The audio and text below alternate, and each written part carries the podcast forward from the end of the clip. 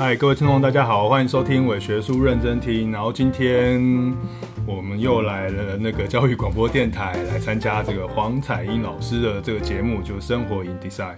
对，我们今天我一直我我的今天的一个整天都会跟黄彩英老师在一起，因为我今天 我是一个非常非常阴的一天。那彩英老师说说看。Hello，各位听众朋友，大家好。我们今天这个早上呢要谈古坟，晚上呢要谈鬼故事哦，所以其实是这个很精彩的一整天。对，其实我是觉得晚上，而且是晚上要谈到。几点？九点哦，八点多。八点多。我觉得上次已经说很衰了，现在还要衰，还要更衰。就是八八点多，大家就会带着一个那个很期待又很兴奋的心情。我真的觉得我最近可能是很衰，我觉得是因为一直在讲鬼的 关系。你看上一次那个那个赛的事情，对不对？然后我最近又心脏一直觉得不好。这两天我我还特地想我，因为我我有一点点抽烟的习惯，然后我有一天跑去个土地公庙，然后我就抽烟，然后就跟他借打火机。我想说是因为我没有还的关系。你跟土地公借打火机吗？对，然后大概一个礼拜没有还，然后我就觉得心脏不好，所以我今天就打算拿去还。太好了，赶快去还。好了好了，那我们要进入准备的时候。好。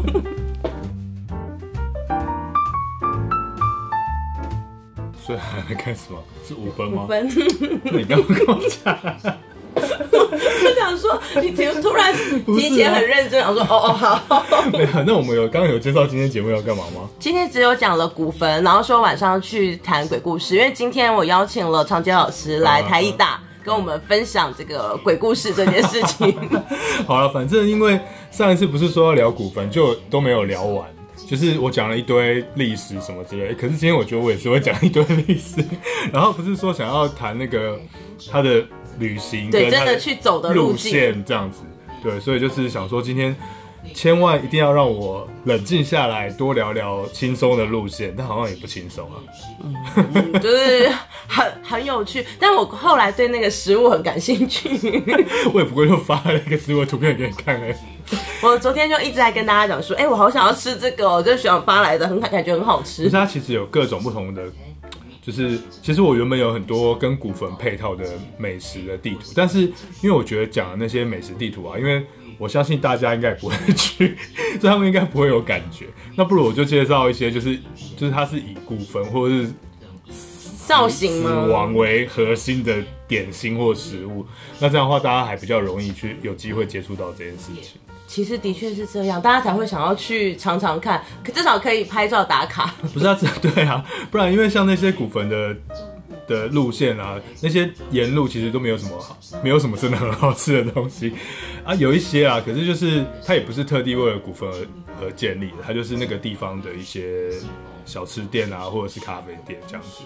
可是反倒是有一些地方，它是特地因为观光的关系，所以来推推动用。古坟的造型啊，直轮的造型啊，陪葬品的造型啊，尸体的造型啊，没有没有尸体造型来做。而且他们怎么做都不会做到尸体，就是以前不是有那种缠绕娃娃我？我觉得他们不会，他们对日本人对尸体跟死亡这件事情本身其实是还是蛮忌讳的，但是。就是他对那个古坟，这上次有讲嘛，他们已经对古坟这件事情无感，而且还有古坟娃娃，他们觉得古坟很可爱这样子。而且我那我在查资料的时候，我还看到就是他们还特地因呃特地用古坟建造了一个公园啊，嗯，不是古坟的公园哦，是那个建筑的形式是像古坟一样的，一个圈圈一个圈圈一个圈圈，在京都，然后还蛮漂亮，变成是一个完美打卡景点。哇塞！所以古坟对他们来讲就是一个很。很潮的东西吧，我想就可爱又潮。而且他们的古坟其实有点像那个扑克牌里面那个梅花。扑克牌里面的梅花，就是那个三三个头那个梅花，我觉得哎、欸，感觉还蛮可爱的。它有很多形式，它可能有圆形啊，然后正方形啊什么的。为什么我的声音就是在左边，然后你的声音就是两边都有？你讲话，你看看。Hello。你看两边都有。Hello。有啊有啊有，有。那我要移过来一点。Hello。好啦，反正呢，总之我们今天的题目呢，还是一样延续上一次的这种古坟，但是我们今天稍微扩大一点，我们就是以死亡为核心的旅行，然后包含了古坟、坟墓、陵园跟好吃的，好吃跟它的地狱。哦哦，好，如果有时间的话，我们就讲到地狱这样子；没有时间的话，我们就之后再讲。反正我会一直来嘛。对，没错。好，然后我们进入准备时间。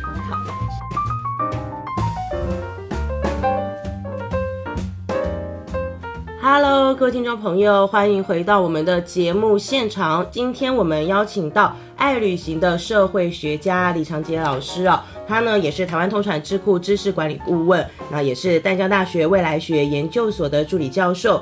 为学术文化研究脸书专业的创办人，很多的作品大家都可以在为学术的粉专或是关键评论的专栏以及圈外这些专栏可以看到。那我们当然啦，也有听到听众朋友的这个呼声哦，因为大家就说，哎，很希望这个长杰老师可以再来我们节目走走，然后跟我们聊一下关于这个日本古坟之旅到底有哪一些路径哦。老师好，嗨，大家好，我是长杰，我又来啦。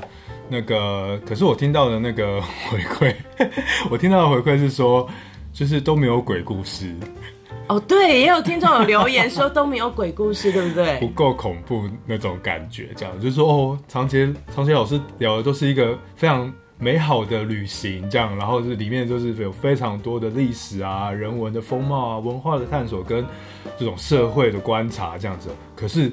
鬼故事嘞，这样、嗯、那个 感觉很像变成一个唯美的这个情境之旅，然后看不到任何的阿飘这样。哎、欸，但是我真的是没有没有很多鬼故事啊，对啊就真的还没遇见，就是、对啊，所以我，我呃，应该是说，呃，也，我想想看哦，因为其实在这个古坟之旅，哎，不对，我觉得这个是以后可以再讲，因为其实我我是一个很渴望真的可以就是碰到这些事情的人，对，因为我我通常都是用一个。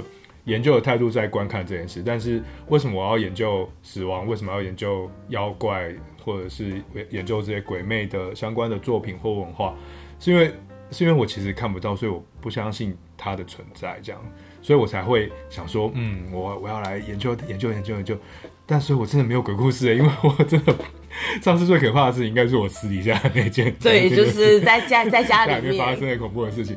不过就是不关跟鬼无关这样，所以嗯，好，所以我们今天定调为死亡之旅嘛。对，死亡之旅。那我们就是还是一样啦，就是呃，延续着上一次的一些讨论哦，然后还是要带大家就是探走访日本哦，去看一些就是呃坟墓地啊、坟墓啊、呃古坟这些相关的跟死亡相关的这些。设备，这些设备的这些呃旅行跟历史文化这样子，然后呃哦回回回过头来讲一下上一次我们谈了什么事情哦。上一次我们其实跟大家就是介绍，如果大家想要那个听上一次的话，可以。看那个，哎、欸，我们我们教育广播电台会有那个连结哦，可以点阅。但是如果你想要现在立马分享、立马知道，我们长杰老师现在就为你这个做一个及时的掌握，这样。对，反正就是上一次我们讲的就是那个古坟时期，然后日本有非常有一种很特别的建筑形式，它是一种陵墓，然后这个陵墓呢，它。建造非常巨大，这样，然后这个巨大的陵墓分布在整个日本地区，但是以这个京都、大阪、奈良，就是我们最常去的这些近畿的地方为比较常看到的地方，这样子。所以我自己就很喜欢去那边。所以上次我跟大家介绍了一下，说为什么日本人，或者是为什么为什么人类这么喜欢构筑这些坟墓建筑？那日本人用用这种比较特殊的方式盖这种大型的坟墓建筑。好，那我们回过头来讲，今天，今天我们就想说，那我们就来介绍几个，我觉得一条或两条，我觉得我自己去了之后，我觉得还蛮有 feel 的那个古坟的路线，路线这样子。对，欸，你想要听唯美版？欸，你要想要听简单的，还是要听就是比较唯美的？我们从简入唯美好了，从简入唯美，等下有入手款跟那个最后的情境唯美这样。好。呃，基本上我觉得最简单的去最到日本去最容易看到，并且有代表性的古坟，就是我上次其实也提过，就是大仙古坟群，呃，也就是在位在大阪的堺市 Sakai 的呃百蛇鸟古坟群。那它在二零一九年的时候已经被登录是呃世界文化遗产了，所以它非常非常。有名跟巨大这样子，而且它的这个巨大的程度已经超越了这个呃秦始秦皇陵跟呃金字塔的陵墓。当然了，这个高度啊什么没没有超过金字塔，对啊，那个横横度也没有超过 秦始皇，可它的这个正面的长度就是有有有超过这这两大金字塔，所以日本人就是很自豪说哦，我们是全世界最大这样。但是其实他们找到自己突破的观点，自己突破的某一个面向这样子。但它的的确是一个非常非常方便去的地方。你只要从呃大阪市，然后。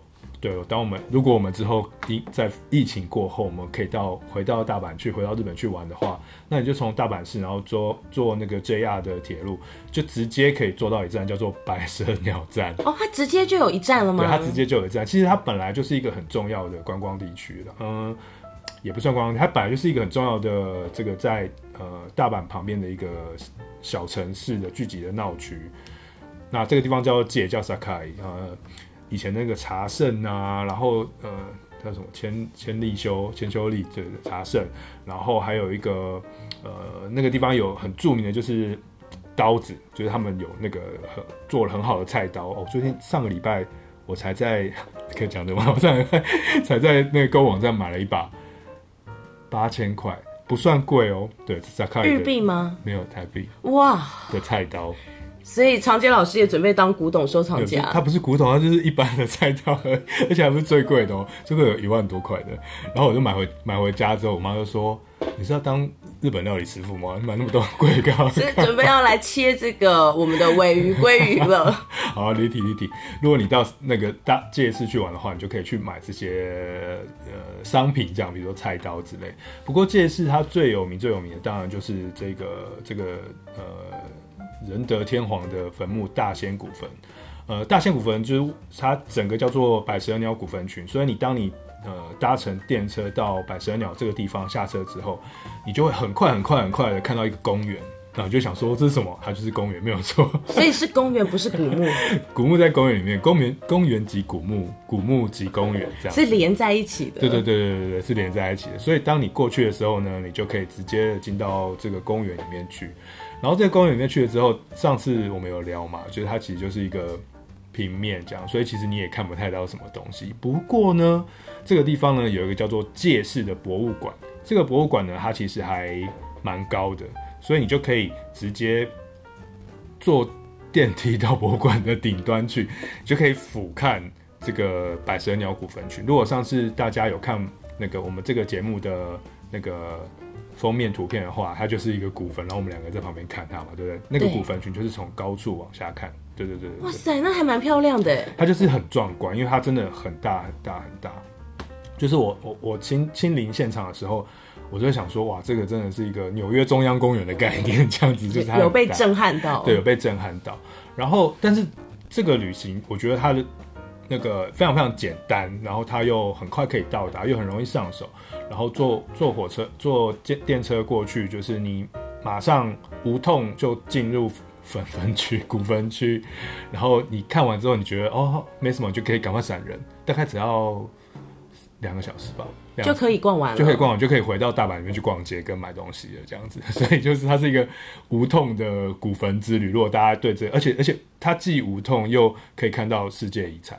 对，就是对，这很值得啊。最新的世界遗产，所以我觉得它是一个，真的是一个还蛮容易去的地方。对，哎，那刚刚有讲到另外一条路线是唯美路线，对不对？哦，唯美路线我自己比较喜欢啦。虽然说百蛇鸟古坟群这个大仙古坟是目前全日本最大，然后世界前三大，但是我觉得它就是你知道，因为借市是一个哦，刚刚有讲过一个，没有少讲一个，就借市它是一个海港。对，所以它以前就是为什么它要盖在那个地方，是因为第一它交通方便，第二它透过海运，然后有很多技术跟很多资源，可以很快速的，就是呃方就是供给这个古坟的建造。因为古坟要建造的时候需要非常大量的人力，我们上次有提到就是国家制度的初期的形成嘛，因为有权力就会有封建制度，有封建制度就会有大家就竞争，看到谁的坟墓盖比较大，就是比较厉害这样。所以就是开始纠集，上次彩英老师有啊，黄丹老师有说纠集那个呃一般的奴隶啊、人民啊，大家一起来来盖这个天皇的古坟。所以那个呃借势的这个港口的功能就很需要。然后那个时候，我看我看史料在在读历史故事的时候，然后他们就有一段描述，就是说，呃，就是大家从那个海上坐船过去的时候，进到这个界港的时候呢，就是你就可以看到，就是远处的那个古坟，就像一座山一样，在那个界港的后面，这个港口的后面。所以由此可见，就是你知道，它是一个那个时候最高的建筑物，对大家的这个精神指引的方向的感觉。不是因为它真那个时候就是，对啊，一个标的，一个平。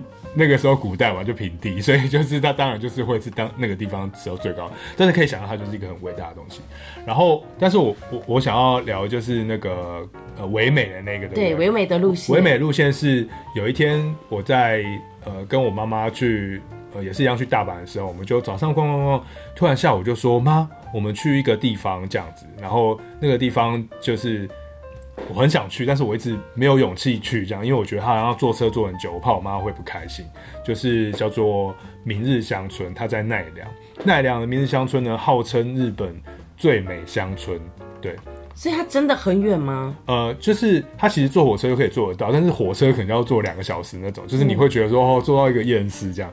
然后我就突然就揪我妈说：“妈，我们就去好了，这样，不然的话我我怕我们这辈子再也没有办法去过。”所以你看现在就不能去。真的耶，一语成谶啊！然后我们就坐了火车，然后就就是冲冲冲冲冲冲，然后终于下午三点的时候到了那个明日香村。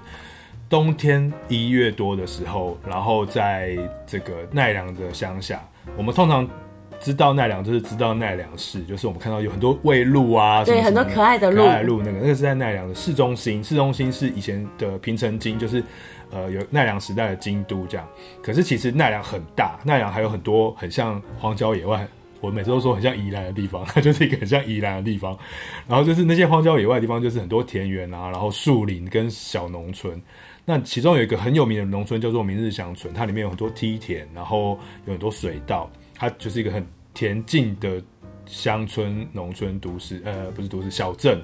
可是呢，它其实是飞鸟时期的一个成呃成都这样子，所以我就带着我妈去到那个那个地方，然后是一月一月的下午，大概三点的时候，对，然后到了这样，然后三点呢离。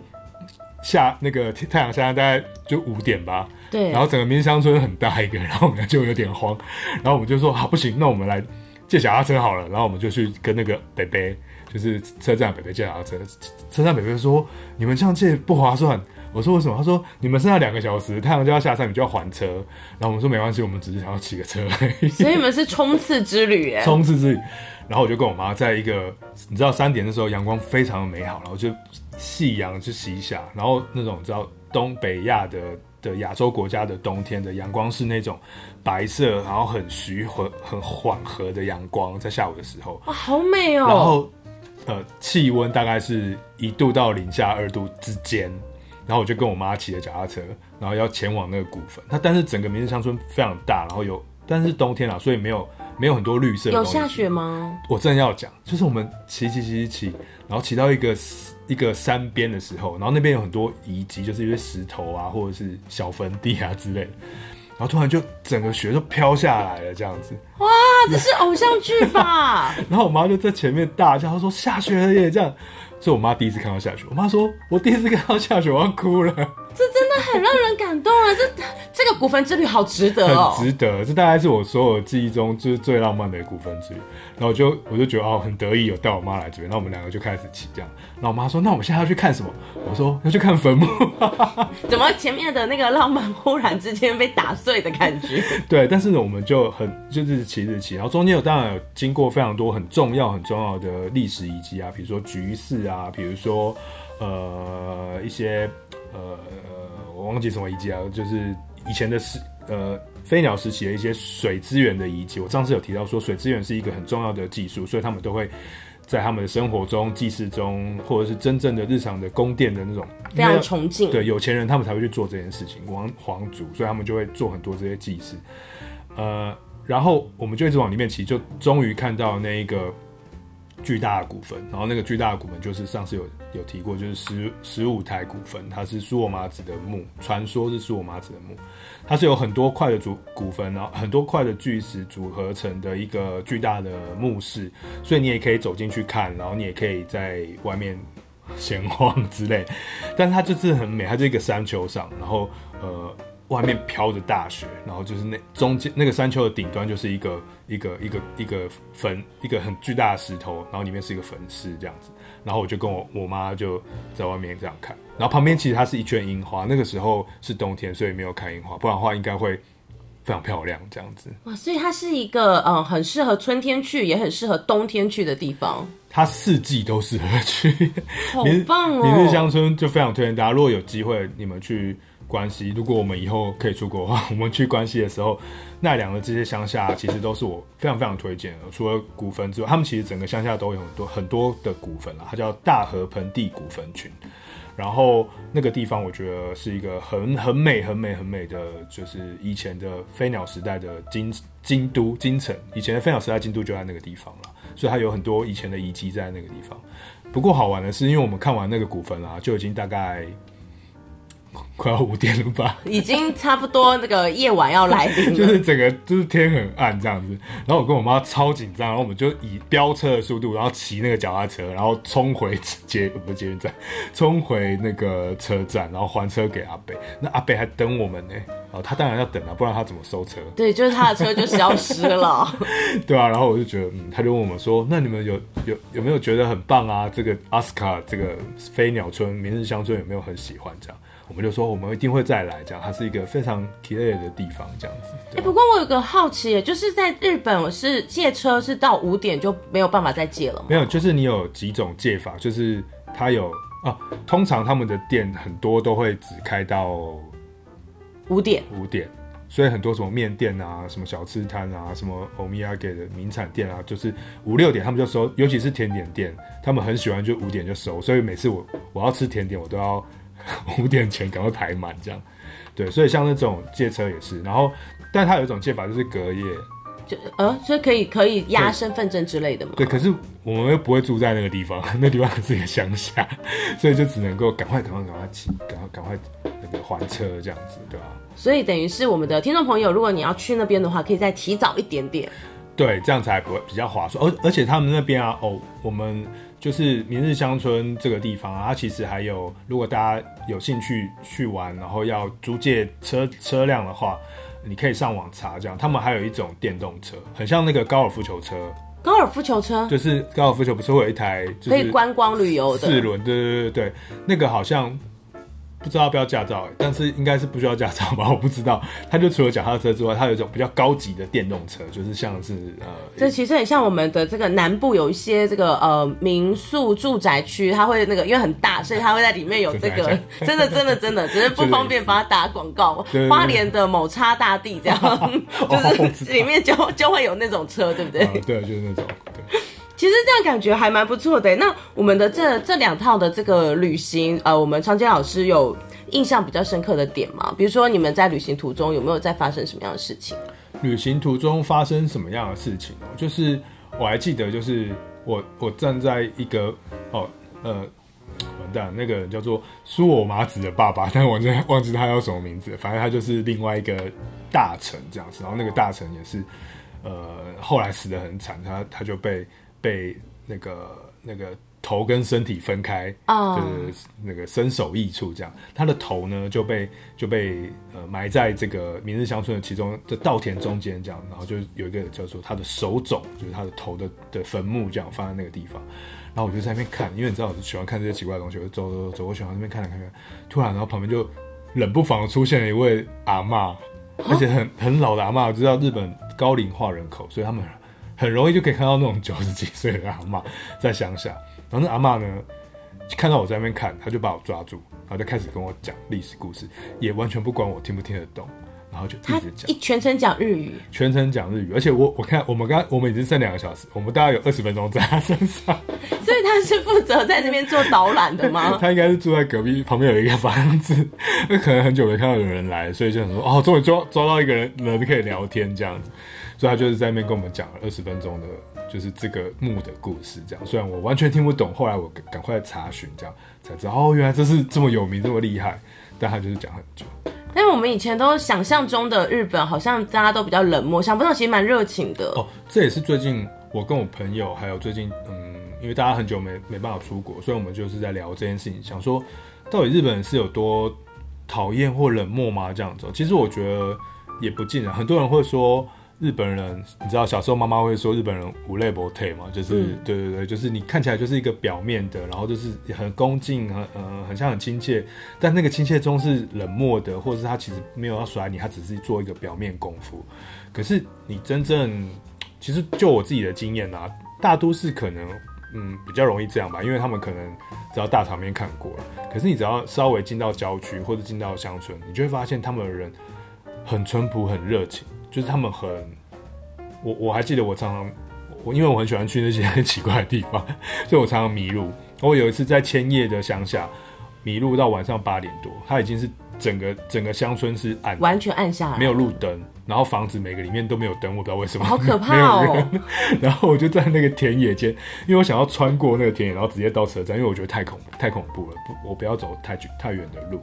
然后我就在那个田野间，然后突然就看到远方有一点点的那个小灯，然后在移动这样，然后移动到我前面来的时候，就是一个阿北啊骑脚踏车。奇怪，奇怪，奇怪。然后你知道那时候心里面已经觉得超恐怖了，想说哇，这是什么场景啊？怎么那么诡异？然后阿北突然就人很好，他就说，呃，你是不是迷路这样子？然后开始跟我解释要怎么走比较快，然后走什么地方走。然后最后他索性就带我走。所以其实他们是还蛮亲切的耶。他们乡下的阿贝们可能就是嗯。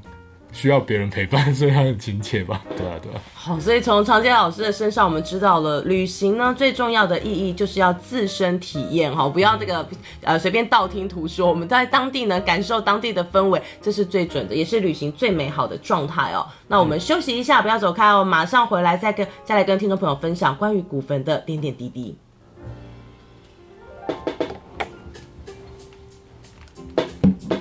哎、欸，结果还是讲不完的感觉。不会啊，有啊有啊，至少吧。对，我们又讲了两条路径。对啊，两条路径。其实这两条路径，呃，我觉得都是还蛮方便去的地方。其实我觉得所有的古坟路径都很方便去，只是说脚程的问题，就是遥不遥远的。就像那个，可是你们那时候骑脚踏车是骑了多久？我们骑脚踏车是飙，整趟都飙车，飙车飙到后后来回来，我妈说我们下次再去一次，我们好好住在那边玩两天，因为它是一个值得玩两天的地方。然后因为我们一直飙车，所以其实基本上什么东西就只有看一下看一下看一下，就是完全没有办法对走马看完全没有办法没有办法仔细的看。它有很多遗迹，像我上次有讲那个呃水资源的遗迹，比如说水钟。中国也有这种东西，就是它透过那个水一层一层掉下来，然后每一层的水如果满了之后，就是啊，时来运转，对对对，几克几克几克，它有那种东西，它就是在一个地方，然后就有那个水中的遗迹，然后我们就看那边大概看个五秒钟左右吧，就是马上走开。我妈说这样有看跟没看一样，这样子，每一个遗迹都是看五秒钟，这样真的很可惜，很可惜啊。然后有一些很很很很厉害的寺庙，什么很传统那种飞鸟时期。西元四百多年、五百多年那时候留下来的的遗迹或者是寺庙，我们都没有进去，因为没办法，而且那个他也不太让我们进去，因为已经他都说只剩下半个半半个小时，你也不要进去，对吧、啊？所以这样是不是？下次可能中午到达差不多。如果你要从大阪过去的话，然后赖床赖到十点，赖床到九点，然后十点赶快去搭车，然后搭对车，不可以搭到慢车或者是要换车的。那基本上你就可以，就是很顺畅的中午到，还可以吃个午餐，然后再去逛。对，那这边午餐有蔬菜锅还蛮有，因为他们那奈良乡下很有名的就是他们的蔬菜，所以他们那些蔬菜豆腐锅啊什么就蛮好吃。而且在那个地方吃起来会感觉特别的舒服。对，就觉得。呃，就是对，就是青菜特别的苍翠，清那个新鲜。对对对。所以等一下我们要干嘛？我问你，古坟为什么会消失？我刚刚是太大声还是太小声？太小声。嗯、呃，没有，刚好刚好，没关系，不用理我。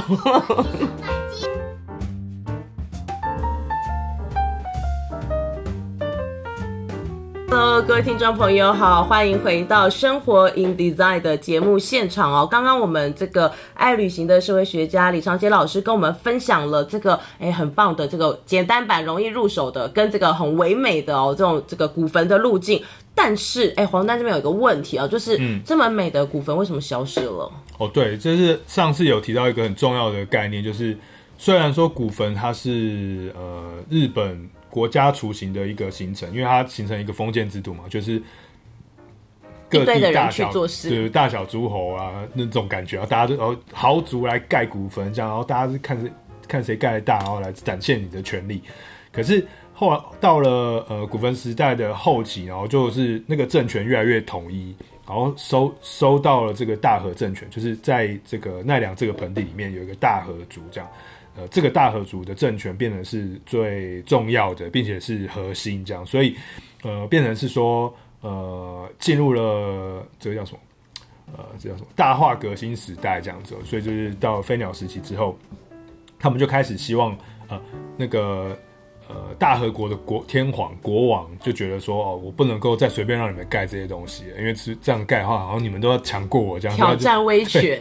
所以那时候就做了很，那时候做了很多很重要的立法颁布，律法的颁布，比如说其中有一个叫做薄葬令，就是他。禁止大家就是随便的就会盖这些大型古坟，然后并且要依照你的身份等级，庶民就不能盖哦。你贵族可能还可以盖一点。那如如果你是真正的皇族，你可以盖，可是呢，你必须要依照你的身份等级来去盖。所以呢，它就形成了一个很严明的阶级制度，以及你我们很明显看得出来，这就是呃中央集权嘛。所以就是国家的权力就收拢到集中在这个大和国的这个权力当中，所以这个时候我们就可以说，哦，古坟时代结束，然后真正的这个大和时就是大和国日本国的的国家成型，就在这个时候这样。哇！而且而且，呃，那个时候是有那个佛教的传入了，虽然之虽然之前本来就一直有一些交流，可是这个时候佛教的真正传入之后，呃，大和国的你知道他们那个年代是。古代的日本人其实是很崇拜唐朝文化或汉文化，那时候不是唐朝，唐朝是后面，那个时候应该算是魏晋南北朝之类的这样子，所以他们就觉得这个佛教佛学是是当时最流行的显学，这样啊，最厉害的就是科技技术呃思想都是在中国这样，所以他们就学习了这个佛学。那佛学里面，佛教里面有一个很重要的东西，就是他们不会用土葬的方式，他们就是用。火葬，然后变成那个烧成骨灰，然后再去埋葬或祭拜。所以，因为烧成了这些骨灰跟薄葬的关系，所以在呃飞鸟时期之后，就是开始就是这些坟墓就越来越小，越来越小。哎，等一下，我抓到一个关键词。刚刚我们长杰老师说坟墓嘛，所以可其实我们的古坟，然后墓地跟陵园，是不是在这个关键词上不一样，也代表他们有不同的意义呀、啊？没有，这个题目其实我们刚刚就是。在这个节目开始之前，我其实刚刚那个那个黄丹就有问我说：“哎、欸，那那个铃木跟那个古坟有什么不一样？”这样子，对对对，它到底差别在哪里？然后我就回去，我就想了很久，我想说：“哎、欸，对啊，它到底有什么不一样？”然后我就赶快查了一下那个，就是呃，我之前做的那个那些那个资料，这样我发现，哎、欸，果真它是差差异还蛮大的。这样子，就是呃，其实，在平安时期，就是呃，古坟时代结束之后，呃，只有。贵族或皇呃皇皇室或天皇本身可以有权利去建造比较大型的坟墓，然后甚至在他坟墓缩小之后，就是也没有这么丰盛在建大型坟墓。但是建墓这件事情，只有呃天皇就皇族贵族们他们可以做，那一般的人们人民或者是普通普通贵族，呃普通贵族应该也是可以有一些地方安葬了。但一般一般的人民啊，其实他们处理尸体的方式其实比较随便一点哦，是直接烧了吗？呃，烧可能也还好，烧的话就还会火化，还有地方可以丢。还有一种就是风化，直接摆着吗？就放路边或放水流，放河边。这不是我们对待这个以前对待狗狗跟猫猫的方式吗？他们因为其实没有什么概概念吧，只要你不要，只要你不是在你居住的场所当中。放这些东西，对，放这些人遗体，就把它丢到你居住场所以外的地方，然后你呃呃会有人帮你就是稍微祈祷一下，然后记呃记住一下，那这样就好了，那就是就就就自然而然跟土地连成一片。对，还是那那个风化一直有可能是。呃，这是透过自然的环境变化，让你的尸体腐腐败跟风化，也有可能是透过小动物们的 饮饮哦帮忙吗？帮忙 让你的尸体就是哦会变成这样的，所以他们就是会有会有这种风化的地方。哦，对了，所以呢，今天我们在京都的某一些地方啊，因为呃平安时期主要就是以京都这个范围作为我们主要的想象的地方嘛，因为不然它就不会叫平安京。大家应该有玩手游吧？手游，所以就是呃在京都这个地方就会有一些地方是，其实就是以前的一些嗯风化的场所。就或是呃呃丢置这个尸体的场所，比如说呃像有一个很有名的叫做蓝山，大家一定会去啊，时常听到 去会去京都的人必定会去一些很有名的地方，比如像是蓝山。蓝山呢，呃，当然在蓝山的入口处那边就是一般的，就是我们去的观光区，在渡月桥啊什么什么那个地方这样，那那边就是普通的寺院啊所设置的地方，也是天皇们或是贵族们他们就是有时候。想要出家，或是有时候想要散心的时候，会去那边游玩的地方。可是再往后面一点，到山边有个地方叫做化野，呃呃，嵯峨野。然后嵯峨野里面其中有部分叫做化野，化是化学的化，化学的化，对，野是野外的野。哦，如果以后你去看到日本的地名，有什么野，有什么有什么野，什么野的话，它有几个意思，有可能是原野的意思，也有可能是。被丢 丢尸体的地方，哦，好可怕哦！原野跟尸体只有一线之隔，哎，因为原野就很方便丢啊，对，就反正就旁边。所以大家看到“野”这个字的时候，就稍微留意一下。然后，然后那个地方化野就是以前，呃，因为它在山边嘛，所以就是大家不会丢在自己的京都的城内，就会往这个外面丢，丢出去外面。对，然后还有一个地方，大家也一定知道也会去的地方，它就是呃在。大家有应该也知道，京都有地方叫清水寺吧？哦，它好有名哦，很有名，对？我们每次去，然后就最近都在整修，这样就站在那个高高的清水寺上，然后就是往下看，就可以看到整个京都的城市，或者是从下面往清水寺看，看到一个京一个一个很大的寺庙，然后被砍在那个山上，然后就一层一层一层这样，很很华丽的地方这样。但是在清水寺。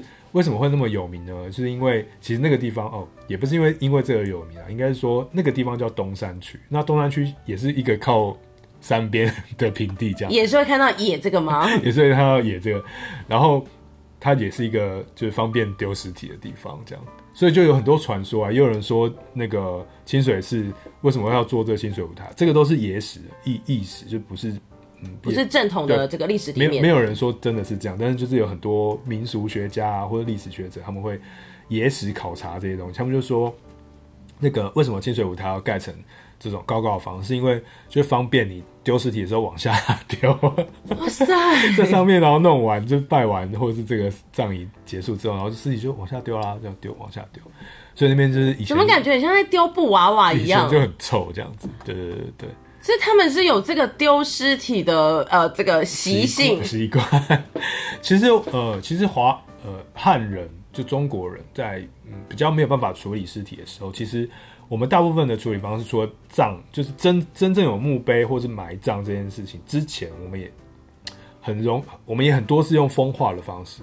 对，但我们不会故意丢在界限之外啊，就是有一个分界，好像不要丢在我家 里面，然后或者是往外面扔这件事。会往外面扔啊，放在家里面成何体统？对啊，有点不舒服。但是我觉得好像会在家里的附近，就是看到那个亲人村落，然后可以在村落外面，所以有一些呃墓园可能会呃各个国家的墓园可能就是在一个小镇的边边，对，那是因为它是在。那个你生活领域中的外面嘛，Mary Douglas 那 个人类学家，他不是在谈界限嘛，干净跟污秽。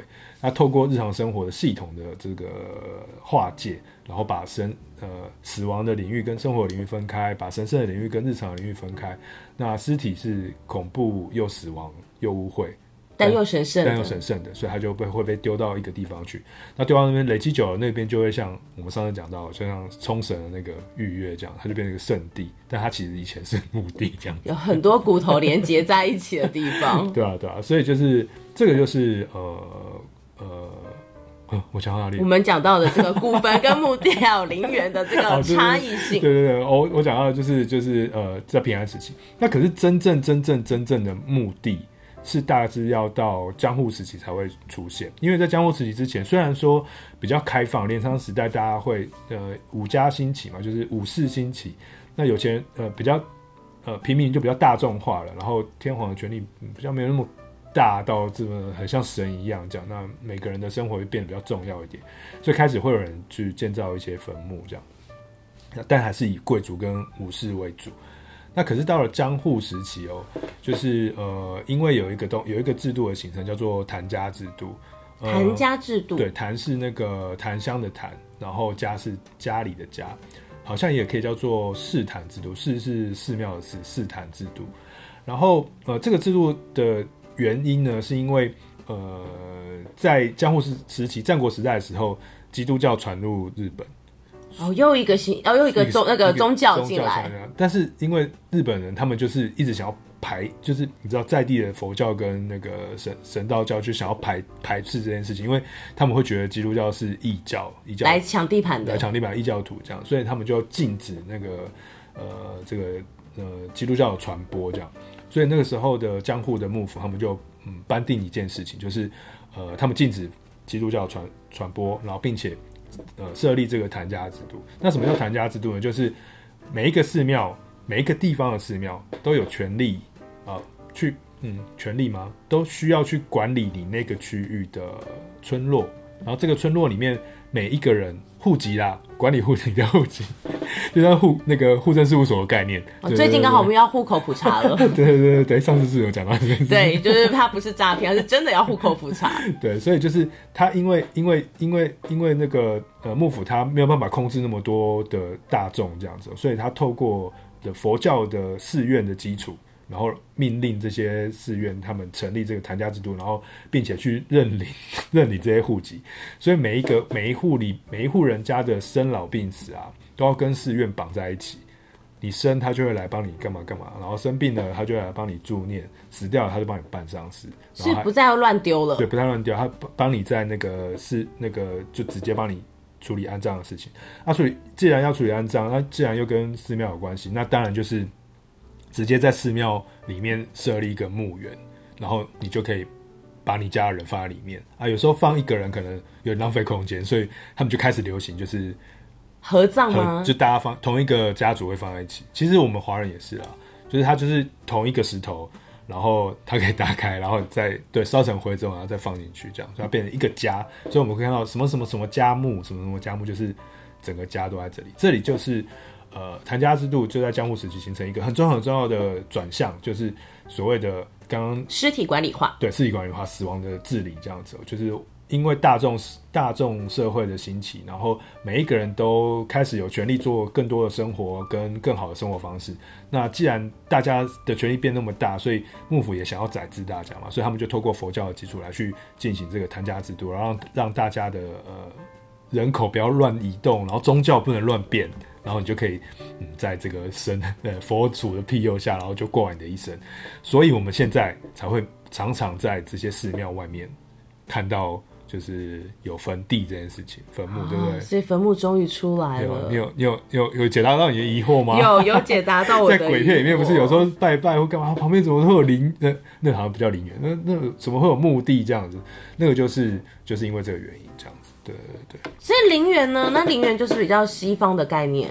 陵园哦，陵园其实对陵园算是西方的概念，可是它有点算是后期。虽然说之前好像也有人会用陵园这个字，可是比较多还是在讲墓地、墓园、墓地。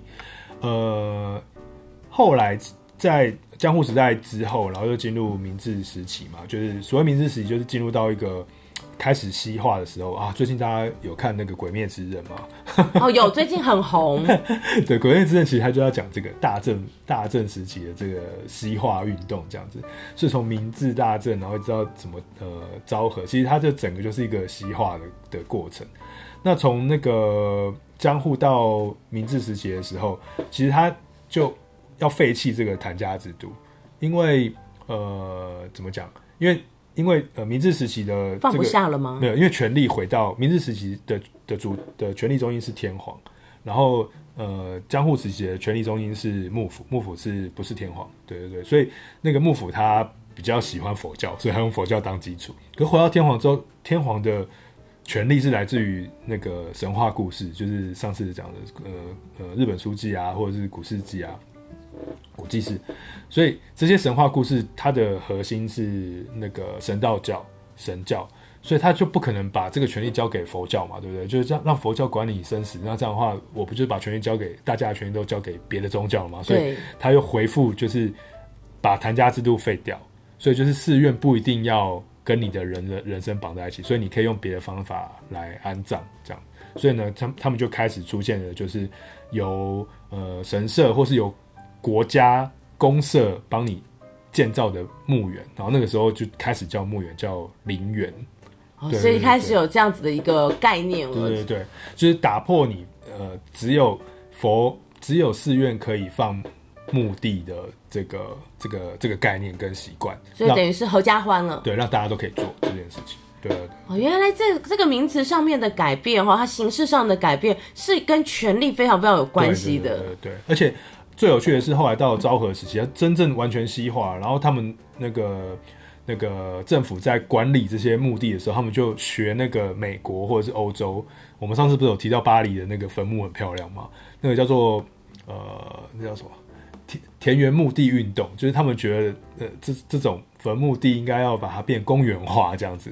所以后来日本人他们就学这个，然后我们就把那个那个日本的陵园变得公园化。就以前陵园可能还是有点像墓地，可后来就是开始出现像东京有一些。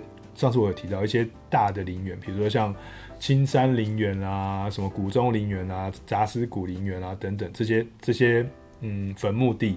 可是这些坟墓地、这些陵园，其实它已经变成很像公园了。它用比较几何的方式去处理那个。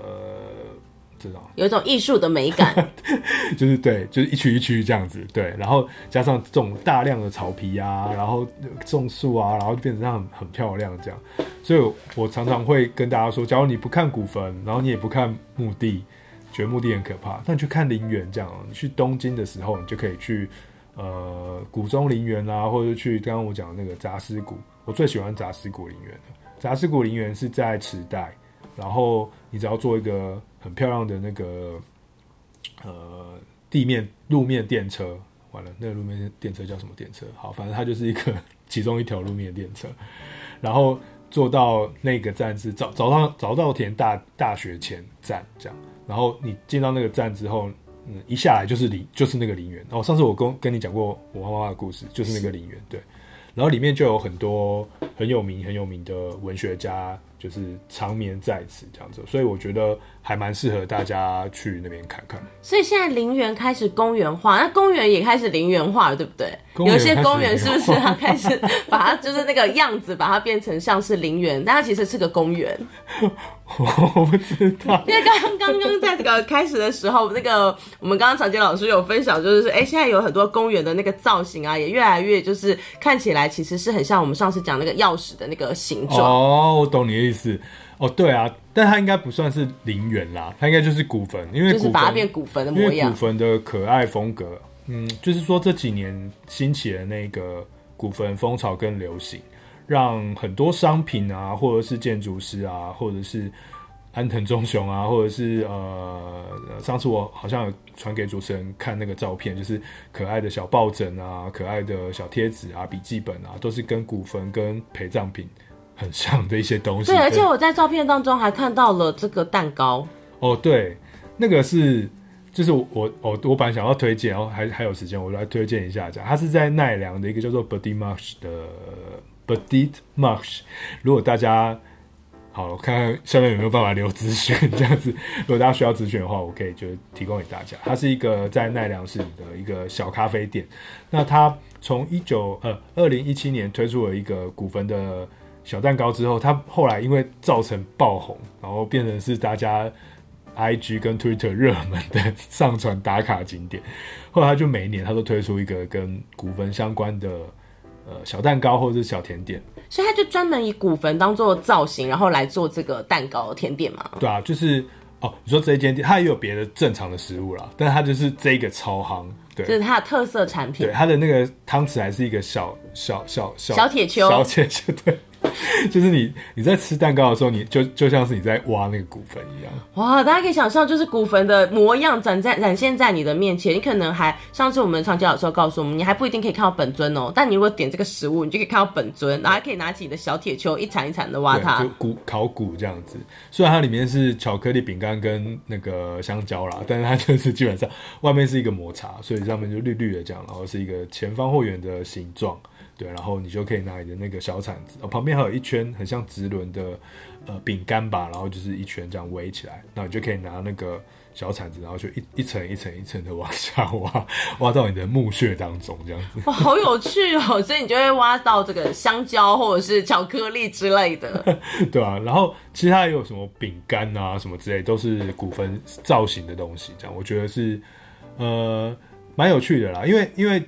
反反倒是在那个刚刚前面讲那个百蛇鸟骨坟跟股市骨坟那边，反而好像没有用这个东西，东没有用骨坟形状来当食物。我想想看，没有。所以反而是骨坟 本本尊存在的地方，它是没有任何这些东西的。哦、有有那种博物馆里面好像有一个小茶室吧，那个我没有去，但是我有看到外面有一个广告牌子，它就是它有那个呃，也是像小点心，它的小点心是小糖果，它小糖果。那个叫做三盆糖，他把三盆糖做成古坟的形状。三盆糖就是很像砂糖，拿去压压成一个形状这样子，然后可以配那个抹茶喝，也算是一个甜点啦。对对对，所以就是只是小小的点缀。对，但那个 Body Marsh 那个那个那个咖啡店是我看过最认真，就是大家如果喜好古坟，有人有人喜好古坟吗？那个古坟真的是蛮可爱，那个古坟抱枕娃娃其实哎看起来造型真的很不错。对，喜好古坟的话就是。必吃单品，这样可以就去那个咖啡店，好好的吃那个蛋糕，你会觉得觉得哇，自己好像嗯，跟天皇融合为一，就是可以想象自己成为这个考古学家，然后哎、欸、回到那个古时候的日本，然后在那边生活的情景哦。对啊，对啊，对啊，嗯，就是延续这些话题。其实我我自己就在我呃做这些资料的整理的过程当中，其实我还看到不小心看到了另外一件事情，就是。呃，其实因为新冠肺炎的关系，就是我们我们呃，也不是因为新冠肺炎关系，应该是说一开始是因为日本的高龄化人口，就是高龄社会，然后加上他们的少子化跟不婚化，所以他们整个社会的人口在减少嘛，然后高龄化人口也变比较多这样子，所以它造成一件事情，就是有很大量的孤独死出现。就是有老老年人自己在这个屋子里面，对对对，然后就过世，然后没有人知道，或是他没有子孙，所以他就没有办法安葬哎。所以刚刚讲的，不管是哪一种这个坟墓的形式，他都没办法去。没办法去。然后有很多以前的坟墓或陵园里面的坟地，因为没有子嗣了，因为少子化，或者是那个人也变得很老了，所以就不想照顾，而且还要花钱照顾，所以他就没有钱，然后也不愿意照顾，然后这些庞大的经费就变成是政府要照顾，或者是。呃，就不不照顾了。所以有一个学者，我忘记他是什么名字，就他有一本书叫做《呃、无葬社会》，葬礼的葬，无葬社会。他就是在讨论这件事，就讲说我们现在，他们日本现在因为高龄化的这个社会转型的关系，而呃，在死亡、在葬仪、在葬礼跟墓地的这些死亡的各种不同的设施或仪式的层面上，也面临一个巨大的冲击跟转变。这样子，就是他们没有要葬，没有要葬了。所以这样其实呃，原本的地方变成荒芜的土地，荒芜的土地，然后年轻人们开始去思考，或是中年人们，就是他们在面临这件事，他们就开始思考说，呃，他们是不是要用比较便宜的方法、简单的方法来处理自己？比如说，呃，直葬，直葬就是呃，直接就烧了吧，烧了就就变骨灰，骨灰之后就拿去树撒一撒，或是用一个简单的东西弄，因为他们，你知道这些。呃，骨灰呃，叫什么？灵骨塔也是要用钱嘛，对不对？对。然后那些寺院帮你管理坟墓，或者他们那个你是要缴钱的，所以就是我没有钱再去支撑这个死亡制度的这个延续，所以就大家进入无葬社会。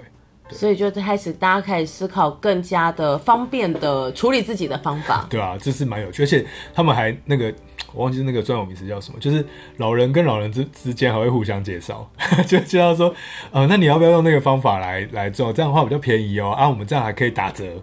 对，所以他们团报有折扣，团报有折扣，他们他们的死亡，呃，我们从死亡之旅聊聊这个，但是我觉得很有意义，就是他们的他们的死亡，日本的死亡因为高龄社会而面临这件事。哦，而且它还连带一件事情哦，就是我们不是有讲谭家制度嘛？虽然他在明治时期被毁呃废弃了，可是但是你的在你的墓还是在那边嘛，所以你家属在那边，你还是还是跟寺院有关系。可是因为呃现代社会的流动，所以其实我们很多人都离开原本的地方，所以就是其实我们不会。我们就特别回去，对，就跟谭家分开了。然后，并且，呃，加上刚刚讲的高龄化这件事情，没有指示，所以寺院消灭，就这些寺院没有经济来源啊。以前大量出现寺院是为了要管理死亡跟把这个地方治理这样。可是，当人的生老病死跟血缘跟寺庙跟地方全部都解离之后，这共同体解离之后，寺院就就不需要寺院了，所以佛教的寺院会大量消失。哇，所以其实大家可以想象，我发现这个人类的循环往复，以前是被尸体被人家丢，现在是自己丢自己，然后是越来越这个简单的方式，但是跟我们的社会、经济、政治是息息相关的。对。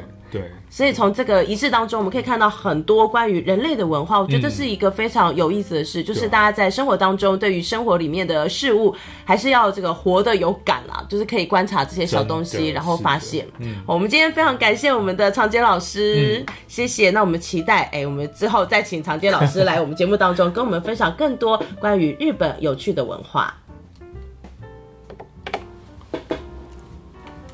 耶，yeah, 还是讲不完耶。所以有没有讲到什么？其实也还好啦，就是一些些没讲到，比如说地狱啊，就是中间的那个，啊、中间有跳一是不是可以直接，就是感觉好像它可以变一个，它就是京都魔界，对吧？京都魔界我可以讲十集，所以对，它可以单独变成那个京都魔界，我们就是可以从生活影比赛直接再进到文学书 认真听里面，真的，而且。刚刚其实也还好，只有那个什么日本三大、东京三大，对不对？对，因为我本来想说可以仔细的谈一下那个里面的东西，陵园跟林场。那个三大林场啊，我觉得很厉害。那个三大林场就是在高野山，高野山是一个在和歌山上的一个很巨大的圣山，然后圣山里面就是有一个全部都是寺庙的地方，超多寺庙。它是一个空海大师在那边建立起了一个天空之城，然后你可以。寺庙之城，然后你就可以坐火车，然后到深山里面去，然后到那地方里面腹地很大哦，里面全部都是超大的寺庙跟超大的陵园。那个陵园是你走路走 一个多小时你都走不完，哇塞！然后里面都是什么丰臣秀吉啊、德川家康，就是那些好有 feel 哦，就是那些很有名的人，丰臣秀吉在里面，反正就是一些有名的人全部都在里面。我还有跟大家跟有名人拍拍照。哎、欸，这个感觉很过瘾啊！如果你去之前然后，可以重新再复习一下，就是这些名人，然后再走进去。那你进去就麻痹了，因为就看到看到两个之后就想说啊，还 要看几个？啊，你们都在这啊 的感觉。后面就还有一百个这样子，然后这这里面这里面就是那个空海大师，空海大师是日本佛教最厉害的那个人这样子。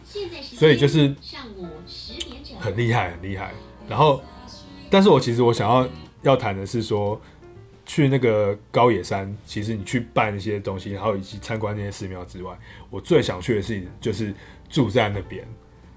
他有那个他的，因为现在我刚刚不是讲寺院消灭嘛，嗯、就是其实应该是说，在日本的宗教机构，其实他们都很致力在赚钱这件事，所以就是因为他们才能够延续延续他们自己的经营，所以那个高野山他们就的寺庙，他们就有推出就是住宿的服务，你可以住在庙里面。这样好酷哦！它寺庙很漂亮啊，它寺庙就是那种，然后你你要跟着这些僧侣们做早操早课啊，然后吃他们的那些斋饭啊，然后跟他们一起做仪式啊，对，然后尤其冬天的时候去，你还可以看到就大雪纷飞里面的那个墓园，然后很美。然后你知道为什么要看那个吗？因为那个空海大师他死了之后，原籍是放在那个墓园的最深处，里面有一个玉庙放在里面，然后他们传说空海大师没有死。他就在里面继续进修这样子，真的假的？然后这它是一个很厉害的传说。然后呢，就是每天都会三餐都会有人拿那个斋食，然后去那边给他吃。